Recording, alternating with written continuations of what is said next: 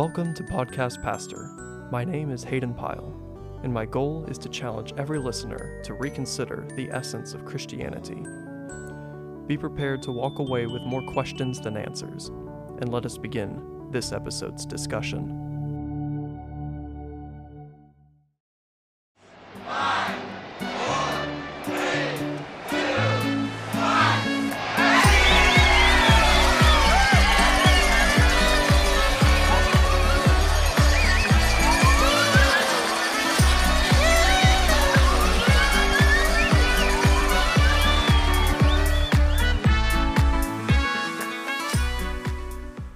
When I think of the word celebration, I think of holidays and big life events.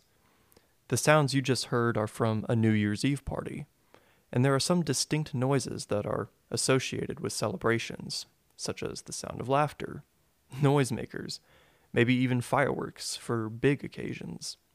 There are even songs and pieces of music that are associated for certain events in American culture. For example,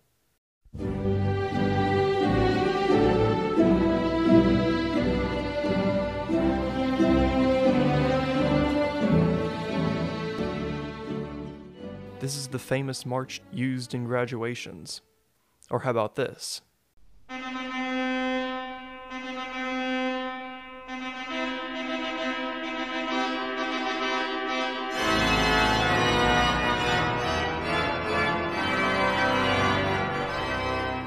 A wedding piece. And finally, the iconic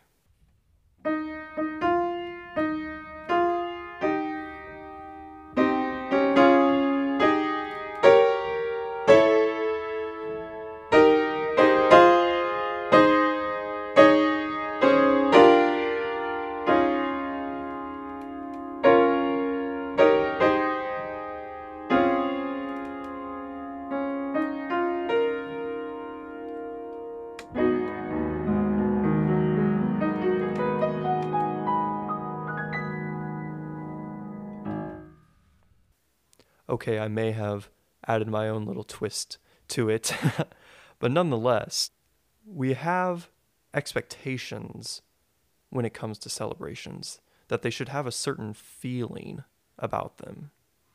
The happy music and even the sounds are considered happy. People are pretty lively at celebrations, and the significance of the occasion, why you're celebrating, all contribute to how a celebration actually feels. It would be very odd, look very odd, feel very odd to most people to be at some type of party where there was no music at all and the guests were standing off to themselves, not engaging with anyone at all. No jokes, no stories, no laughter, no music, no lighthearted fun. I mean, heaven forbid you even dance.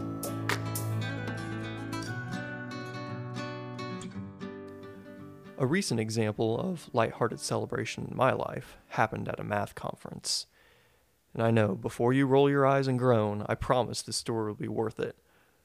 As a current math student at Evangel University, I attended a regional conference where my friend was presenting some research he had conducted.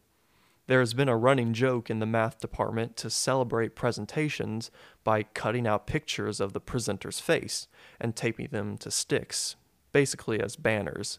We would bring noisemakers discreetly, and after the presentation, unbeknownst to the presenter and the other math conference attendees, the rest of us Evangel students would hoot and holler, make obnoxious noises, and reveal the cutout faces of the presenter. And not only did the presenter get a kick out of this admiration, if you will, but so did the other participants of the conference. It broke up the monotony, and we all got a good laugh out of it. I mean, let's be real. People need a way to liven up a math conference, and I can say that because I'm a math student. I can also say with about 95% confidence that other math students and faculty appreciate humorous celebration moments for the presenters even if they can go a little overboard at times. I honestly think that humans desire to be creatures that celebrate in any occasion. It would seem that we create holidays and events for the sake of throwing a party. I think of music release parties, end of a season for a sport parties, family reunions, and the American initiative to have whole months dedicated to appreciating and celebrating certain people groups. However, I also think that Christians in particular have lost the art of celebration, or perhaps the discipline of celebration. For any current or former evangel student, you might know where I'm going with this, but I'd like to take a look at a book called The Celebration of Discipline by Richard Foster.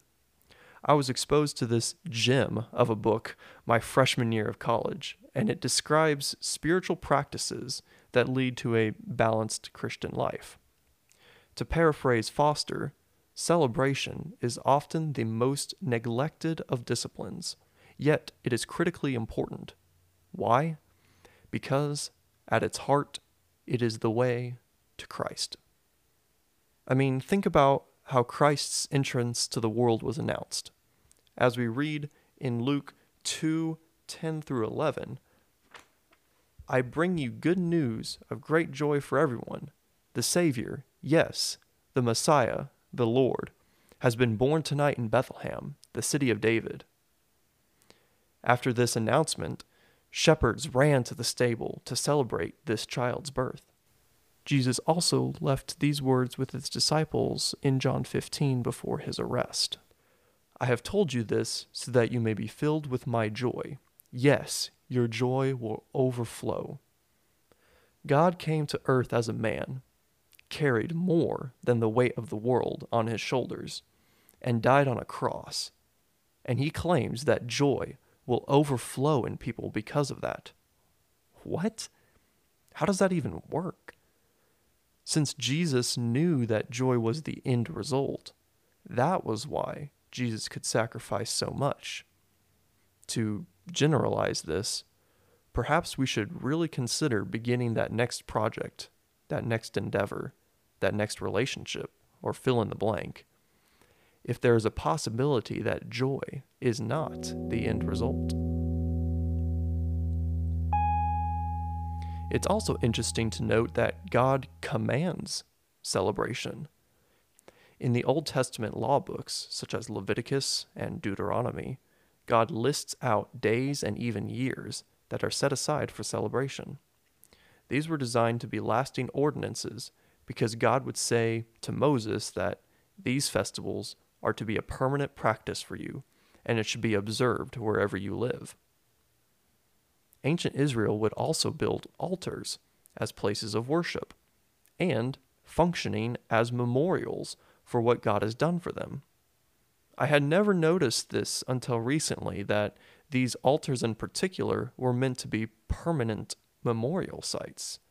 The phrase, the altar remains there to this day, appears in some form several times in the Old Testament. Thus, the altar would have had some legacy factor to later Israelites, and it could be used for the very same purpose to celebrate what the Lord has done but at a later time. I truly think that this is the missing link in contemporary Christianity. Since we have neglected this discipline of celebration for several generations, the memorials and altars set up by the predecessors of our faith have simply just gone dormant, not been used. Or even worse, they've been covered up or taken down by worldly replicas of them. I would say that the healthiness of a Christian's practice of celebration can be determined by the number of permanent memorials that they have set up. The Christian who celebrates in a healthy way desires to leave a legacy of celebration, to let Christians who come upon their memorials use them for the same purpose.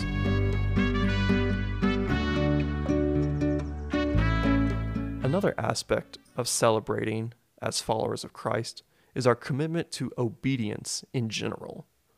Not only does God command us to celebrate, He commands our total allegiance, our total obedience to Him. We must be diligent as Christians to weave obedience into the daily fabric of our lives. Why? Because joy results in obedience, and obedience results in joy. Without obedience, what is the value of our joy? Why would we be joyful? Without joy, our obedience is robotic for the sake of duty, as if we serve a cruel master.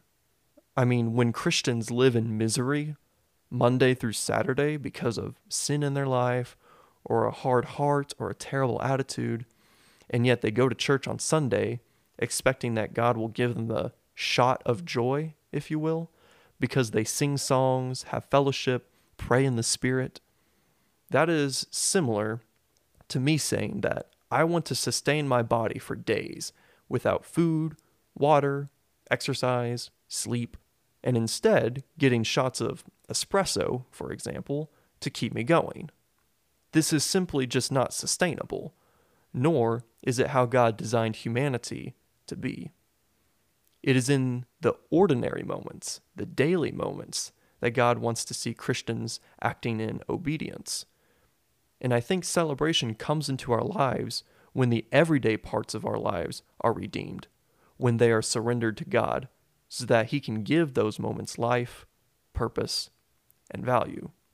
What does celebration not look like? I find value in answering this question because it sheds light on the habitual nature of human behavior when it comes to our celebrating or the lack thereof. Celebration is not blessing the food we eat and then complaining about it. Celebration is not praising people in public and then criticizing them harshly in private. Celebration is not dismissing the evils of life as trivial simply to be shrugged off because I must rejoice always as a Christian. Celebration is not recklessly living life with no thought of the consequences of our decisions and actions. What is Christ like celebration then? In the words of Foster, the spirit of celebration will not be in us until we have learned to be careful for nothing. Well, wait a second. Didn't I just say that we shouldn't live life recklessly? I mean, careful for nothing, carefree spirit, like YOLO essentially, or FOMO, fear of missing out, like doing anything and everything to just do it for the sake of doing it. I think there's a hidden diamond in Foster's wisdom, though. Where we put our trust is what we will celebrate. And how much we trust in something will determine how much we celebrate that something. So if we live life recklessly for our own advantage or our own pleasure, we can only celebrate ourselves. And historically speaking, those celebrations will both be shallow and infrequent. I mean, how many kings of Israel that did evil in the sight of the Lord, what did they have to celebrate? Something to think about.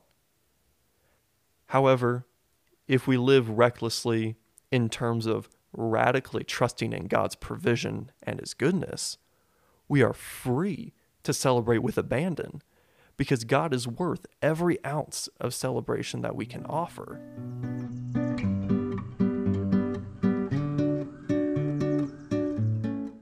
I'd like to end this conversation with some thoughts about when and how we can celebrate as Christians. American theologian Harvey Cox once said Man has been pressed so hard toward useful work and rational calculations that he has all but forgotten the joy of ecstatic celebration. Ow! Oh, that hurts me. I mean, and if you're anything like me, you might be cringing like I am right now because you find value in useful work and rational calculations. I mean, come on, did I not just say that I attended a math conference earlier in this conversation? I must value rational calculations to some extent. But in all seriousness, just like our bodies can become weary without rest, our spiritual selves can become weary without good natured celebration. As mentioned earlier, music is often associated with celebration. Singing, dancing, shouting praises to God are all ways to celebrate the goodness of God. But perhaps we can apply these to other occasions as well outside of worship. Folk dances are a prime example of this. I mean, if you could only see how many times I do a Russian dance when I threw a hole in one on a disc golf course, man, you wouldn't see it very many times. But despite that, that moment when you hear the chains go clink, oh, and you know that disc is sitting there in that basket with a beautiful arc, just watching it zip through the air. Oh, naturally, I'm going to Russian dance if you know me at all. But these smaller moments in life can and should be celebrated personally, I would think. Perhaps you can think of moments in your own life that are dance worthy. And I encourage you to try dancing in these special moments. To quote Foster, only those who are insecure about their own maturity will fear such a delightful form of celebration. Those are Foster's words, not mine. Just a disclaimer. I would also encourage you to laugh. Laughter is a response to things that are not only humorous, but to joyous occasions as well. Psalm 126, 1 through 2 says, When the Lord restored his exiles to Jerusalem, it was like a dream. We were filled with laughter, and we sang for joy. And the other nations said, What amazing things the Lord has done for them. This verse has a hidden diamond for us, too. Perhaps a key reason as to why Christians should celebrate frequently and genuinely other people witness a Christian's celebration and conclude that God has worked in their lives. So, when should we celebrate? We celebrate when we have seen God work, and God works all of the time. How should we celebrate? We should celebrate in such a way that points to God, to His goodness, to His provision, and to how He delivers us from sin. If Christians do not celebrate frequently and genuinely, the world remains dark and indifferent to God because they have no reason to believe that God is working. That right there is what defeats God's command to make his name known throughout the nations. Perhaps the Great Commission should be viewed in terms of celebration then. Perhaps our greatest work as Christians is not the presentation of Christ through sermons, humanitarian aid, and programs, but perhaps it is the presentation of Christ through a legacy of celebrating by laughing, dancing, and valuing the call to obey Christ in everyday life. Because obedience results in joy, and joy results in obedience.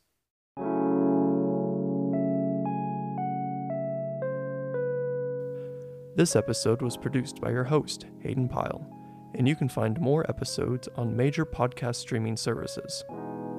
Thanks for supporting this endeavor by faithfully listening and encouraging others to listen as well. As we end today's episode, ponder these thoughts and seek to apply them, because as we walk with Christ, one foot forward is progress.